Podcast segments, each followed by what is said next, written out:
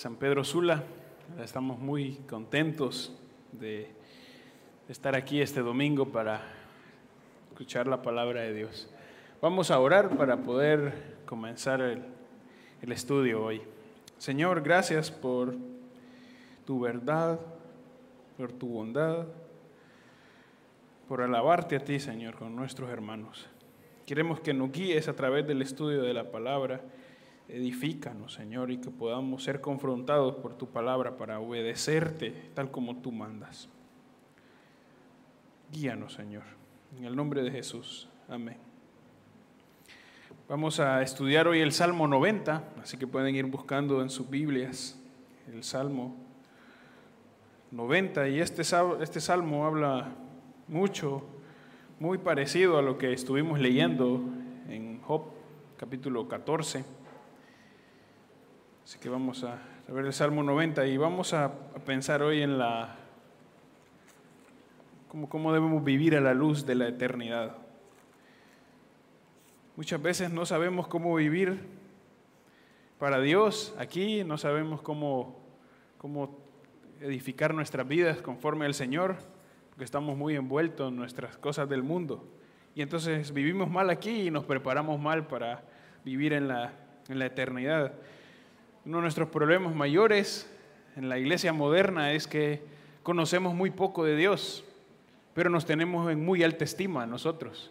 ¿El resultado cuál es? Pensamos mucho más en nosotros de lo que deberíamos pensar en Dios.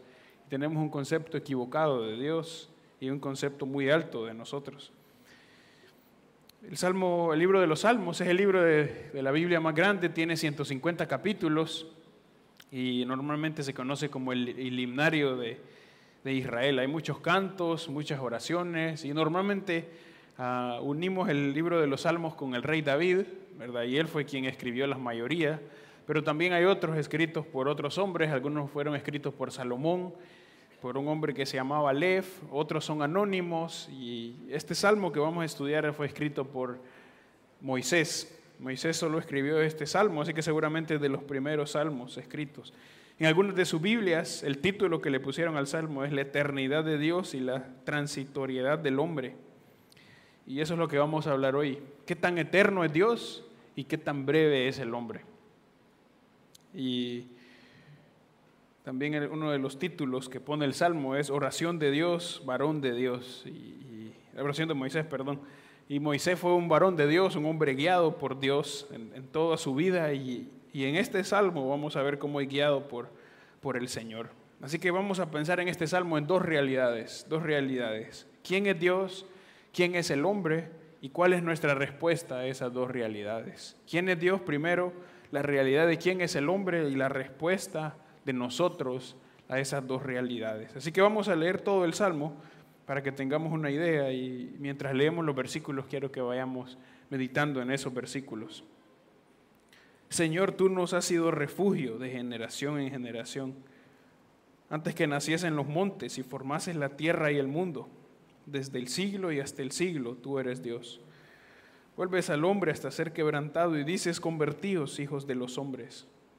Porque mil años delante de tus ojos son como el día de ayer que pasó y como una de las vigilias de la noche. Los arrebatas como con torrente de aguas, son como sueño, como la hierba que crece en la mañana en la mañana florece y crece, a la tarde es cortada y se seca.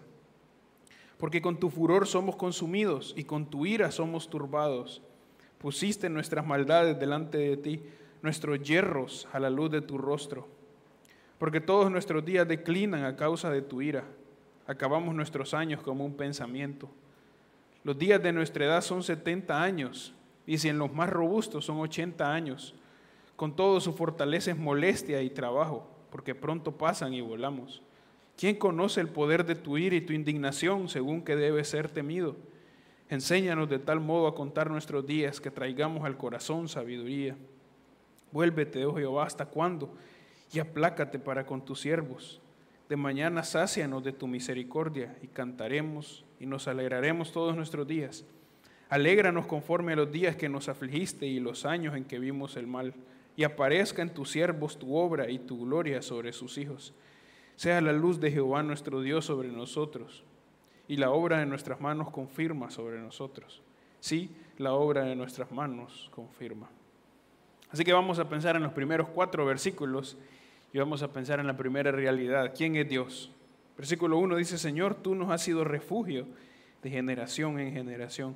La palabra Señor ahí que usa Moisés es la palabra en hebreo Adonai, que significa Señor, el dueño, el soberano, el amo, quien tiene el control de todo. Así que Dios, Moisés está diciendo que el Señor, este Dios, es quien tiene el control de todo, es el dueño de todo, es el Dios verdadero que le está escribiendo y Moisés reconoce que él ha sido refugio. Este Señor verdadero ha sido el refugio de él. Cuando habla de refugio, la idea es algo donde nos podemos poner debajo, nos podemos poner debajo de Dios. El refugio en la tormenta, en los momentos de alegría, es el refugio, podemos ponernos debajo. La misma palabra usada en Salmo 71.3 y también en el Salmo 91.9. 91.9 dice, porque es puesto Jehová, que es mi esperanza, al Altísimo por tu habitación. O sea que el refugio es que ponemos a Dios por nuestra habitación, ponernos debajo de Dios, habitar en Dios. Eso es el refugio. Y Moisés está diciendo, Señor, tú que eres el amo, has sido refugio para nosotros. Dice, de generación en generación. Significa en cada uno de los tiempos Dios ha sido refugio. En cada uno de los tiempos Dios ha sido refugio. Moisés ha visto esto en todo el tiempo, en el tiempo en el desierto, que probablemente cuando esté escribiendo el, el, Salmo, llevan 40 años en el desierto dando vuelta por castigo de Dios, y Moisés ha visto cómo Dios ha sido el refugio para el pueblo. Pero también Moisés sabe que Dios ha sido el refugio cuando los israelitas estaban en Egipto y fueron esclavos. Dios fue el refugio para ellos. Moisés también en su propia vida ha experimentado cómo Dios fue el refugio cuando él estaba en el palacio, cómo Dios lo cuidó aún cuando era un niño. Él ha visto el refugio que ha sido Dios para su pueblo. Pero no solo eso, Moisés también sabe, escuchando a sus padres y sus abuelos, cómo Dios ha sido el refugio para ellos. Y piensa cómo ha sido el refugio para su pueblo para Isaac, para Jacob y para Abraham y para cada una de sus familias. Y por eso él dice, ha sido refugio de generación en generación. En cada uno de los tiempos Dios ha sido refugio para su pueblo. Y si nosotros somos cristianos, Dios ha sido el refugio para nosotros. Dios es el refugio para nosotros, para cada uno de nosotros. Dios es el refugio. Podemos habitar debajo de Él, podemos estar debajo de Él, porque Él es el refugio para sus hijos de generación en generación. Podemos acudir a Él porque Él es el refugio. El Salmo 91, que tal vez es un salmo más conocido, versículo 1 dice, el que habita el abrigo del Altísimo morará bajo la sombra del Omnipotente. Esa es la idea, es nuestro refugio. Podemos estar debajo de Él porque Él es el refugio. Miren el versículo 2, Salmo 90.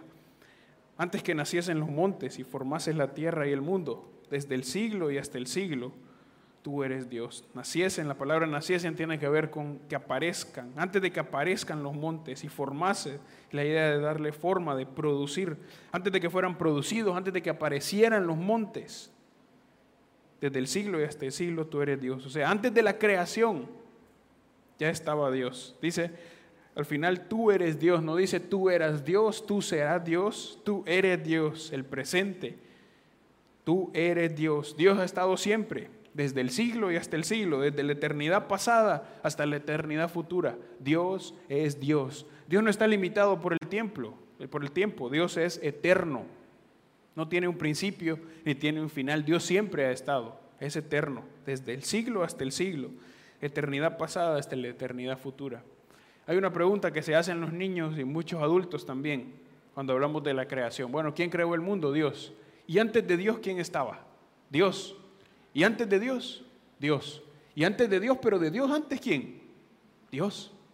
Dios ha estado siempre, Dios es eterno, es eterno, no tiene ningún principio ni tiene ningún final. La Biblia nos habla mucho de la eternidad de Dios y quiero que miremos algunos versos acerca de la eternidad de Dios. Quiero que vayamos al libro de Isaías, unos libros más adelante de Salmos. Isaías capítulo 40.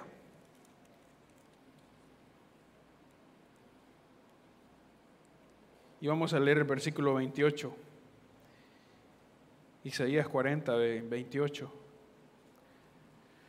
¿No has sabido, no has oído que el Dios eterno es Jehová, el cual creó los confines de la tierra?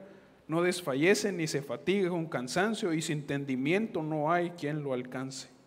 ¿Quién es el Dios eterno? Dice, es Jehová.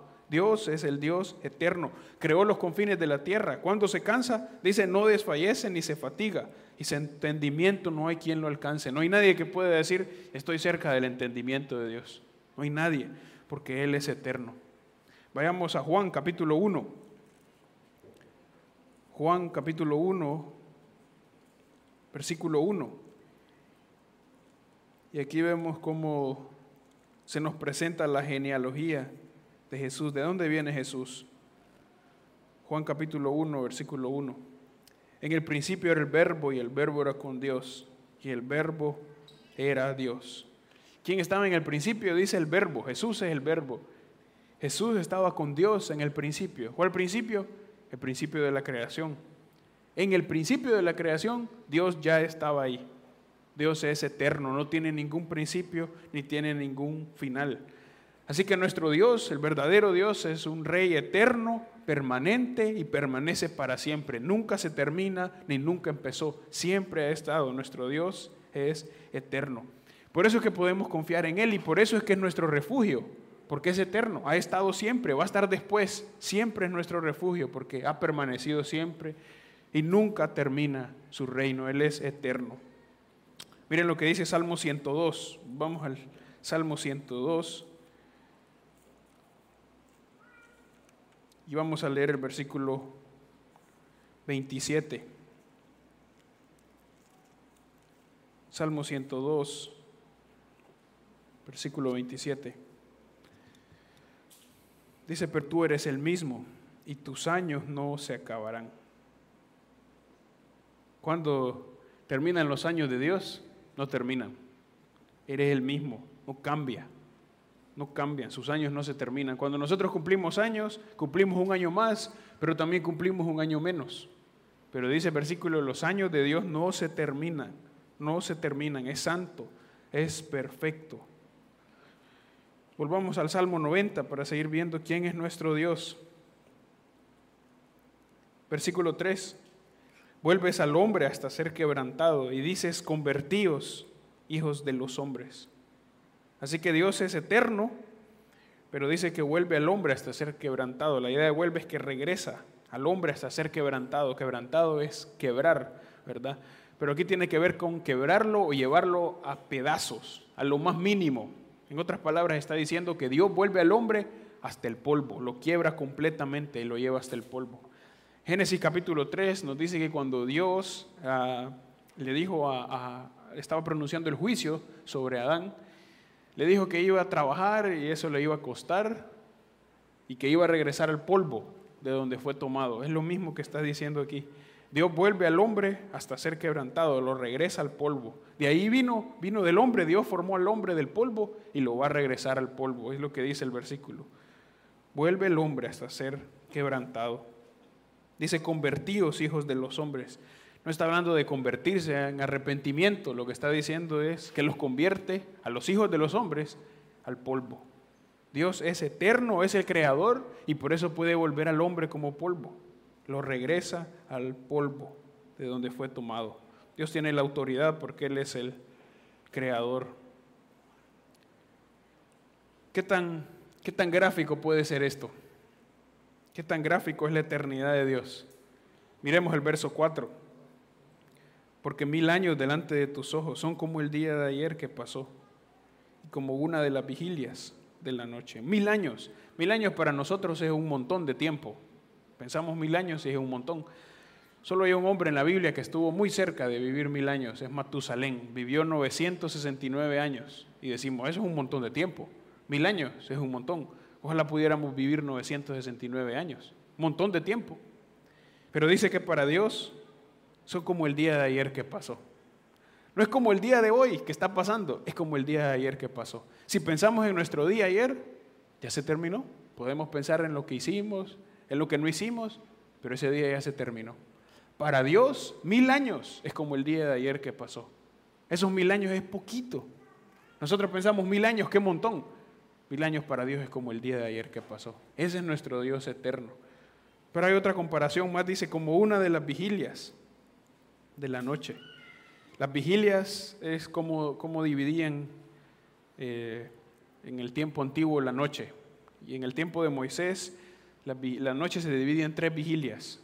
Pero más adelante, en el tiempo de Jesús, cuando leemos los evangelios, habla de cuatro vigilias. Y eso significa que es cuatro, la noche la han dividido en cuatro. ¿Qué significa este versículo entonces, esta frase? Esos mil años, que para nosotros es mucho, para Dios esos mil años es como una noche, la parte de una noche, como una de las vigilias de la noche. Ese es nuestro Dios eterno. Lo que para nosotros es un montón de tiempo, para Dios es nada. Esa es la eternidad de Dios. Dios nunca se ve limitado por el tiempo. Dios está sobre el tiempo. Él creó el tiempo para el hombre, pero Dios no necesita del tiempo. Dios no fue limitado ni es limitado por el tiempo para hacer su trabajo. Él siempre hace su obra y nunca es limitado por el tiempo. Así de grande es nuestro Dios, por eso es digno de la alabanza, porque es eterno. Cuando pensamos en la santidad de Dios, pensamos normalmente que la santidad de Dios solo es que Dios no peca o que no tiene compañerismo con el pecado. Y es cierto, Dios no tiene compañerismo con el pecado. Pero cuando hablamos de que Dios es santo, significa que Dios es apartado, es totalmente diferente a su creación. Y aquí vemos la santidad de Dios. Dios es diferente a su creación, no se parece en nada al hombre. Pensamos a veces que Dios se parece a nosotros. Ah, Dios es así, porque yo soy así. Pero no, Dios es totalmente diferente a su creación. Él es santo, es apartado de su creación, es diferente a su creación. Ese es uno de los problemas modernos en nuestra iglesia hoy. No conocemos a Dios y pensamos que Dios es como nosotros. Y por eso tenemos una visión pobre de Dios y una visión muy alta de nosotros. Pero Dios es santo, es eterno, es poderoso, es soberano. Y eso es lo que está haciendo Moisés aquí. Está mostrándonos quién es Dios. Y podríamos pasar todo el día y toda la semana hablando de la santidad de Dios y la eternidad de Dios. Pero si entendemos bien quién es Dios, vamos a entender bien quién es el hombre. Eso es lo que vamos a ver en los próximos versículos. ¿Quién es el hombre? ¿Quiénes somos nosotros? Versículo 5. Los arrebatas como con torrente de aguas. Son como sueño, como la hierba que crece en la mañana. En la mañana florece y crece. A la tarde es cortada y se seca. La palabra arrebatas es como barrido, barrido, arrastrado. Dios barre a los hombres, arrastra a los hombres. Torrentes de agua tiene que ver con un montón de agua, un diluvio, una inundación. Dios arrastra al hombre, mueve al hombre como con un diluvio. Ese es el hombre que no puede mantenerse firme. Dios lo arrastra y lo mueve. Al final dice como la hierba que crece en la mañana. Dios arrastra al hombre, lo mueve. ¿Por qué? Porque el hombre es como la hierba que crece en la mañana o que reverdece en la mañana. Está bonita en la mañana el monte, está bonito en la mañana. El versículo 6 nos dice que en la mañana florece y crece. Eso significa que brilla. En la mañana brilla, en la mañana está bonito, pero en la tarde es cortada. Lo cortan, pierde vida. Y como pierde vida, ¿qué pasa? Se seca, se muere. Eso es lo que está diciendo. En la mañana da fruto, en la mañana está bonita, pero en la tarde se corta, se corta la vida y se seca, se muere. Está comparando al hombre con esto. ¿Cómo es la vida del hombre? Es como la hierba. En la mañana está muy bonito, en la tarde es cortada y se seca, se muere. Así es la vida del hombre. Así es la vida del hombre. Y esta es apenas la primera comparación que está haciendo el Salmo. Nuestra vida es como la hierba. En la mañana está buen, está buena, está bien, pero en la tarde ya no está. Es cortada y se seca. Miremos el versículo 7 porque con tu furor somos consumidos y con tu ira somos turbados. Furor habla de la ira de Dios. Dice que con la ira de Dios somos consumidos, significa que somos terminados, somos acabados. La ira de Dios turba al hombre, lo llena de miedo. El hombre moderno hoy es muy valiente, se cree muy valiente y dice, ojalá estuviera Dios aquí para ver qué hace. ¿Y por qué Dios no hace esto? Se cree muy valiente. Pero cuando viene la ira de Dios, es arrastrado y el hombre no puede decir nada. No puede, es consumido con el furor de Dios, no puede mantenerse ante la ira de Dios. Está acabado, es lo que está diciendo el Salmo. Cuando está frente al hombre, frente a Dios, está terminado el hombre. Versículo 8, pusiste nuestras maldades delante de ti. La palabra maldades significa iniquidades, el pecado. ¿Cómo está el pecado?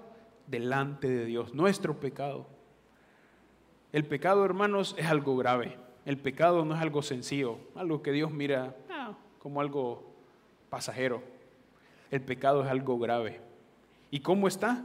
Delante de Dios. Dios está viendo el pecado de nosotros. Dios lo está viendo, no podemos esconderlo. Él lo está viendo. Él es un Dios santo, perfecto, eterno, y ve cómo el hombre se revela. El hombre se revela contra Dios abiertamente y por eso tiene que ser castigado, porque se revela. La parte final del versículo dice, nuestros hierros a la luz de tu rostro. Hierros tiene que ver con secretos. Está hablando de nuestros secretos. Nuestros pecados secretos están enfrente de Él, a la luz de tu rostro, es enfrente de su semblante. Están nuestros pecados. Pensamos que hay pecados que nadie se va a dar cuenta. Nunca nadie los puede saber. Y es posible que nadie se dé cuenta. Pero delante de Dios, Dios lo está viendo. Están delante de Dios. Están delante de Dios. Así que si usted es un verdadero cristiano, lo que tiene que hacer es rendirse ante Dios y dar gracias a Dios por su misericordia. ¿Cómo es posible que Dios me ha perdonado si soy un pecador y Dios está viendo mi pecado? Solo podemos darle gracias por su misericordia. Y si usted todavía no es un hijo de Dios y está en rebeldía, necesita arrepentirse de su pecado para que experimente la misericordia de Dios y el perdón de sus pecados. Y si usted llega en arrepentimiento y fe, el Señor va a perdonarlo. El Señor va a perdonarlo. Nuestros hierros a la luz de tu rostro, nuestros pecados delante de Dios. Miren el versículo 9. Porque todos nuestros días declinan causa de tu ira.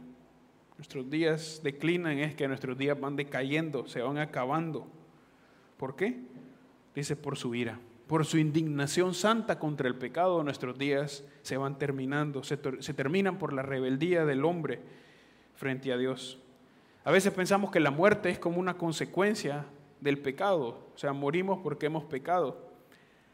Pero Génesis capítulo 3, cuando Dios da el castigo al hombre, o el capítulo 2, cuando Dios dice que cuál le va a ser el castigo si se rebelan, Dios le dice, el día que comas de este árbol, ciertamente morirás. Así que la muerte debemos verla como un decreto divino por la rebeldía del hombre. ¿Por qué los hombres mueren? ¿Por qué morimos? Porque el hombre se ha rebelado contra Dios. Entonces por eso los hombres tienen que morir. Es la consecuencia del pecado. Y sabemos que es la consecuencia más dura y más difícil, la muerte. Pero ese es el decreto divino contra los hombres que se han rebelado contra Dios. Han rebelado contra Dios, entonces tienen que, tienen que morir. Miren la otra parte del versículo 9. Acabamos nuestros años como un pensamiento.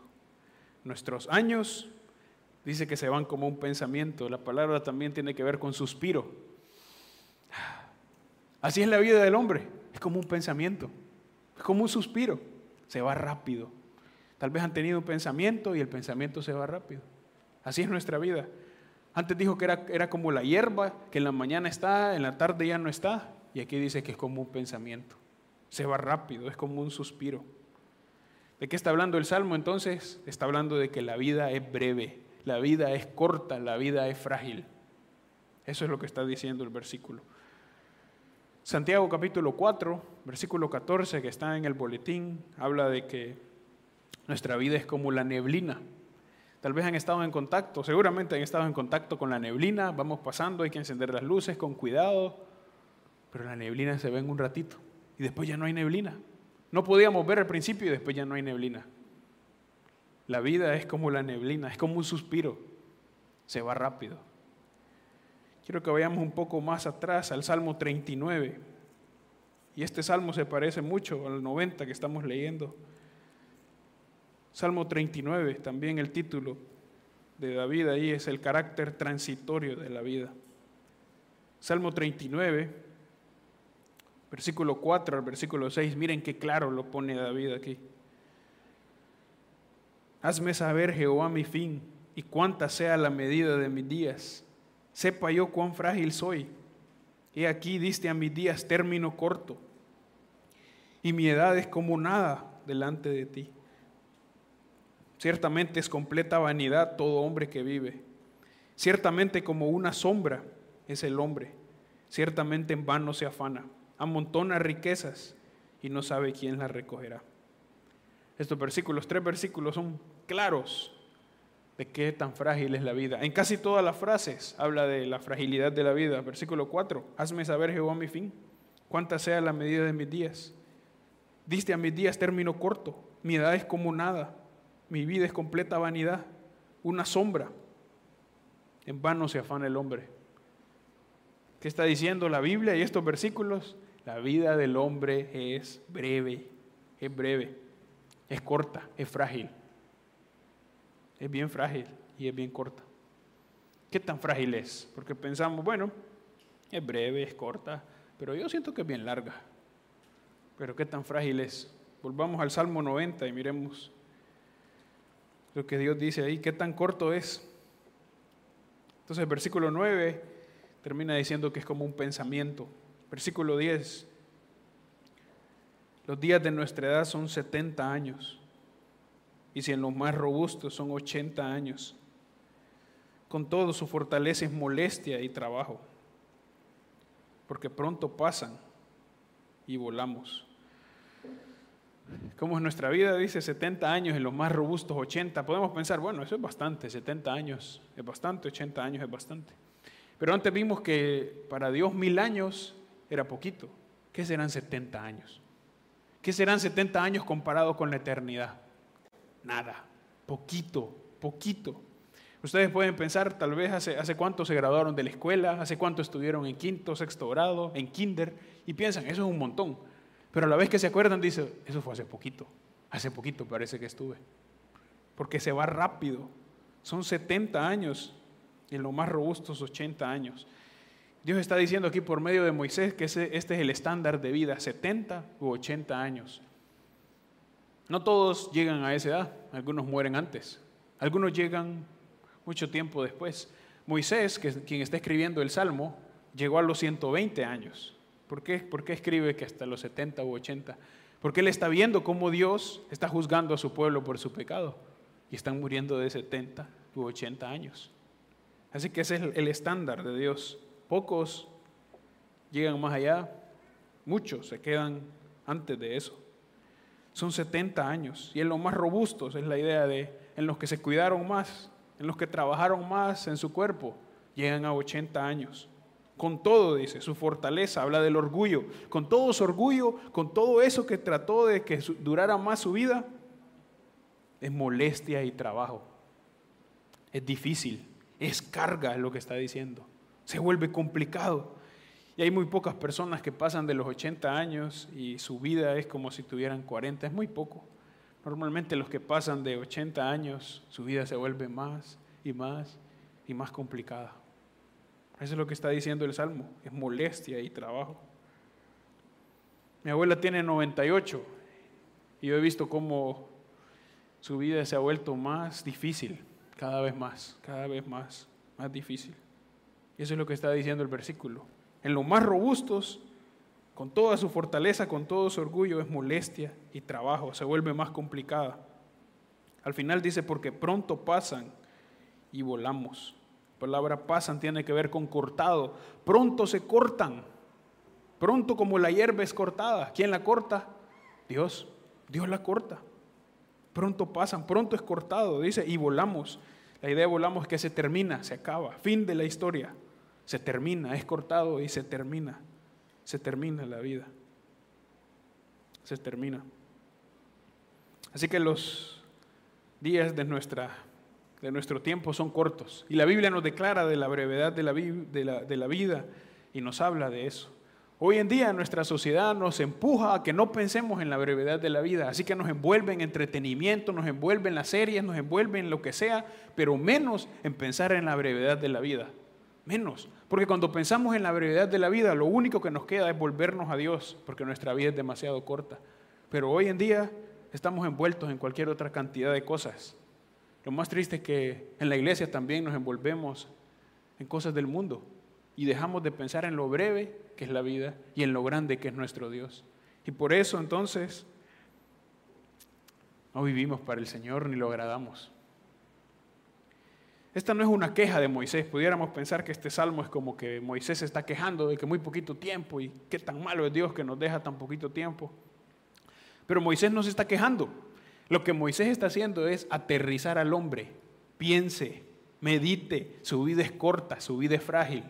Piense en la vida. Piense en la vida, no desperdicie su tiempo. Eso es lo que está diciendo, aterrizando al hombre. Nos está llevando a la realidad contrario a lo que hace el mundo, nos hace escapar de la realidad. A veces desperdiciamos el, tiempo en cosas que pensamos no son malas, pero tampoco son buenas. Y se nos va nuestra vida y no meditamos en lo breve que es nuestra vida y en lo eterno que es Dios. Así que el Salmo nos está aterrizando Piense bien, Dios es eterno, Dios es santo, Dios es grande, su vida es frágil, corta. Miren el versículo 11. ¿Quién conoce el poder de tu ira y tu indignación según que debe ser temido? ¿Quién conoce el poder de tu ira? Está diciendo, ¿quién, quién puede conocer la ira de Dios? ¿Quién puede conocer cómo Dios en su ira santa va contra el hombre pecador? ¿Quién lo conoce? Nadie. El hombre se ha rebelado contra Dios y tiene que pagar las consecuencias. ¿Quién puede conocerlo? ¿Quién puede entenderlo? No podemos entenderlo. Dice tu indignación según que debe ser temido. Dios merece ser temido. Nuestro rey merece ser temido. Necesitamos tener temor de Dios. ¿Qué es el temor de Dios? El temor de Dios tiene que ver con que nos ponemos debajo de Dios, debajo de Dios para obedecerle. Estamos admirados de quién es Dios y nos ponemos debajo de Él para obedecerle. Eso es el temor de Dios. Las personas dicen que tienen temor de Dios pero no obedecen a Dios. Eso no es temor de Dios. El temor de Dios me lleva a obedecerle porque miro lo grande que es Él. ¿Y qué puedo hacer yo? Solo obedecerle, solo rendirme ante Él. No hay nada más que hacer, tengo que obedecerle. Ese es el temor de Dios. El temor de Dios me lleva a que no quiero ofender el nombre de Dios porque Dios es muy santo y tengo que ponerme debajo de Él. Eso necesitamos en la iglesia moderna hoy, temor de Dios. Las personas no tienen temor de Dios y la iglesia no tiene temor de Dios. No tiene temor de Dios y por eso nos equivocamos en pensar como es Dios. Pero esa es una oración que debemos pedirle al Señor. Aumenta tu temor en nosotros, aumenta tu temor en nosotros. Proverbios capítulo 1, versículo 7, un versículo famoso, dice que el principio de la sabiduría es el temor a Jehová. Queremos tener sabiduría, entonces el principio de esa sabiduría es el temor de Jehová. Y el mismo versículo dice que los necios, los tontos, desprecian la sabiduría, desprecian el temor del Señor. ¿Quiere usted ser sabio? Necesita temer a Dios. Necesita temer a Dios. Así que lo que vemos en este salmo es quién es Dios es magnífico, es eterno, es santo, es poderoso, tiene todo el control, digno de ser temido. Y el hombre es totalmente diferente. Es frágil, no tiene nada, no tiene el control de nada. Es efímero, es breve. Entonces llegamos a un punto, ¿qué tengo que hacer? ¿Voy a seguir viviendo mi vida igual, de la misma manera como vive el hombre sin Dios, desperdiciando mi tiempo? Veo la realidad de quién es Dios y la realidad del hombre y voy a seguir haciendo lo mismo como cristiano. No, no puedo seguir haciendo lo mismo. Así que vamos a pensar en nuestra responsabilidad. ¿Cuál es mi responsabilidad ante esta realidad de quién es Dios y quién es el hombre? Versículo 12. Y estuvimos cantando este, este versículo. Enséñanos de tal modo a contar nuestros días que traigamos al corazón sabiduría. Enséñanos, es, por favor, muéstranos cuál es el camino. Y esta es la petición de Moisés, el varón de Dios. Enséñanos, enséñanos. Dinos cuál es el camino correcto. Enséñanos de tal modo a contar nuestros días. Necesitamos contar nuestros días. Un comentarista decía que esta es la matemática más difícil. Podemos contar nuestro dinero, contamos nuestro carro, pero no puedo contar mis días. Se me van no puedo. Pero esto es lo que tengo que saber contar, mis días. Si no cuento mi dinero, se me desperdicia. Si no cuento mis días, se desperdician, se van. Y él dice, enséñanos, por favor, enséñanos. ¿Y qué va a pasar si aprendemos a contar? Vamos a traer a nuestro corazón sabiduría. Nuestro corazón se va a llenar de la sabiduría de Dios si aprendemos a contar nuestros días. Vamos a sacar la, sabiduría del mundo y vamos a obtener la sabiduría de Dios, pero necesito contar mis días. Así que esta es la petición de Moisés y debe ser también nuestra petición.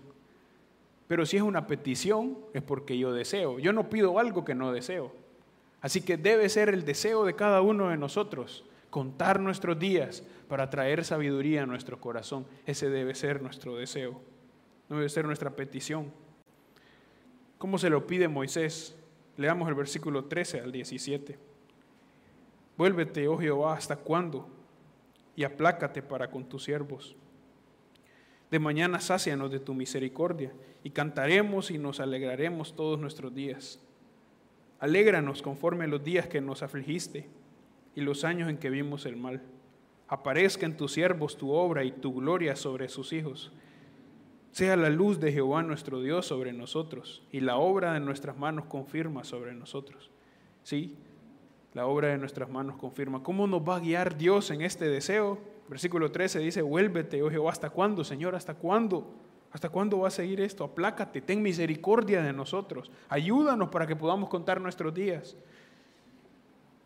Versículo 14, sácianos de tu misericordia por la mañana. Queremos ser llenados de tu misericordia. Versículo 15, alégranos.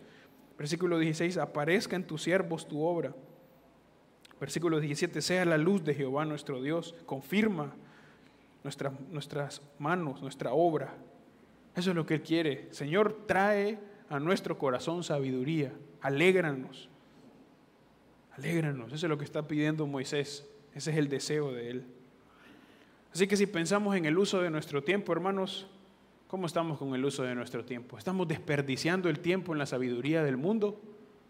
¿O estamos usando nuestro tiempo para contar nuestros días? ¿Qué estamos haciendo con el tiempo? ¿Cómo lo estamos usando? ¿Lo estamos usando bien o lo estamos desperdiciando en cosas mundanas que no nos ayudan en la eternidad y tampoco nos ayudan en esta vida? ¿Cómo estamos usando el tiempo? Dios tiene medios para que podamos crecer en la sabiduría de Él, para que podamos contar nuestros días. Por lo menos por lo menos tiene la palabra de Dios y la oración, que es lo máximo. Hermanos, necesitamos estudiar la palabra de Dios. ¿Quiere contar bien sus días? ¿Quiere no desperdiciar el tiempo? ¿Quiere traer sabiduría a su corazón? Necesita estudiar la Biblia. Miren lo que dice el Salmo 19.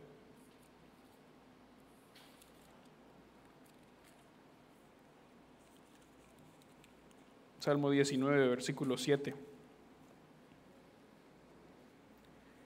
La ley de Jehová es perfecta, que convierte el alma. El testimonio de Jehová es fiel, que hace sabio el sencillo. Los mandamientos de Jehová son rectos, que alegran el corazón. El precepto de Jehová es puro, que alumbra los ojos.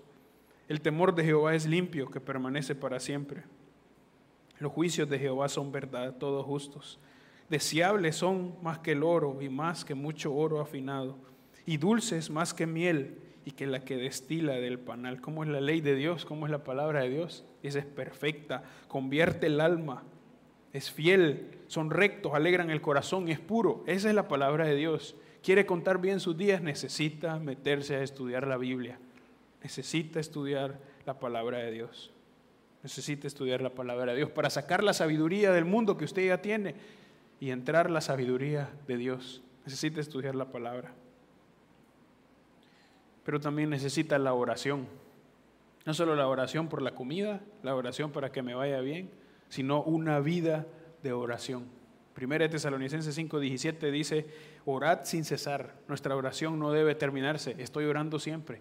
Pero también habla de la oración diaria con el Señor que tengo aparte para el Señor. Vayamos a Efesios, capítulo 6.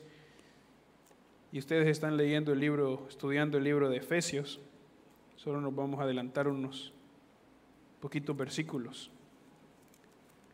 Efesios capítulo 6, Pablo termina de dar su explicación de la armadura de Dios. Y él dice que hay algo que une la armadura de Dios. Versículo 18, 6, 18. Orando en todo tiempo con toda oración y súplica en el Espíritu, velando en ello con toda perseverancia y súplica por todos los santos. Dice, orando cuando? En todo tiempo, en todo tiempo, con toda oración y súplica en el Espíritu, velando en ella, es pasando tiempo en la oración, pasando tiempo en la oración, entregándome completamente a la oración. Dice con toda perseverancia, con todo el tiempo, siguiendo en eso, siguiendo y súplica por todos los santos, orando por los demás hermanos. Así que necesito orar. Quiere traer sabiduría a su corazón, necesita orar más, depender más de Dios en oración para sacar la sabiduría del mundo. Así que necesitamos la palabra y la oración. No desperdiciemos el tiempo, hermanos. Pasemos tiempo en la palabra de Dios, tiempo en la oración. Entreguémonos a eso para traer la sabiduría del Señor, para contar nuestros días. Jonathan Edwards era un pastor puritano en los años 1700 en Nueva Inglaterra. Tal vez algunos de ustedes lo han escuchado. Si no lo han escuchado, pueden buscar sus libros, sus enseñanzas. Él hizo 70 resoluciones antes de cumplir los 20 años. Antes de cumplir los 20 años hizo 70 resoluciones con las cuales quería dirigir toda su vida. Y en la introducción a las resoluciones escribió que él quería vivir según eso y que las iba a revisar cada semana para ver si realmente estaba viviendo de acuerdo a lo que había escrito. Y muchas de esas resoluciones son bien parecidas a lo que estamos estudiando hoy. Quiero leer algunas. La número uno dice, tomo la resolución de que voy a hacer todo aquello que piense que sea más para la gloria de Dios. Solo quiere hacer lo que es para la gloria de Dios, nada más. Miren la cinco. Resuelvo nunca perder ni un minuto de tiempo, sino aprovecharlo en la forma que más redituable sea posible. No quiere perder ningún momento del tiempo quiere aprovechar al máximo, quiere aprovechar al máximo para el Señor. La nueve, tomo la resolución de pasar, de pensar mucho en todas las ocasiones acerca de mi muerte y estar atento a todas las circunstancias que van ligadas a esa realidad. Así que si nuestra vida es breve, sabemos que vamos a morir. Y Él está diciendo, quiero pensar en eso todo el tiempo para saber cómo voy a vivir los días que tengo. 19. Estoy resuelto a nunca hacer nada que tuviera miedo a hacer si yo supiera que no faltara más de una hora para escuchar la trompeta final.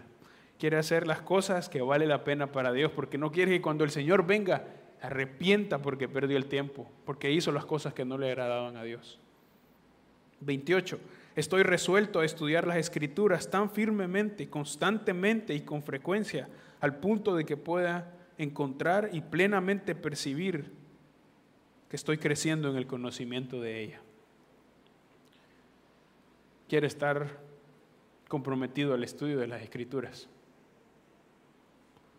Hermanos, no perdamos el tiempo, contemos nuestros días tal como el Señor lo pide. Vamos a orar.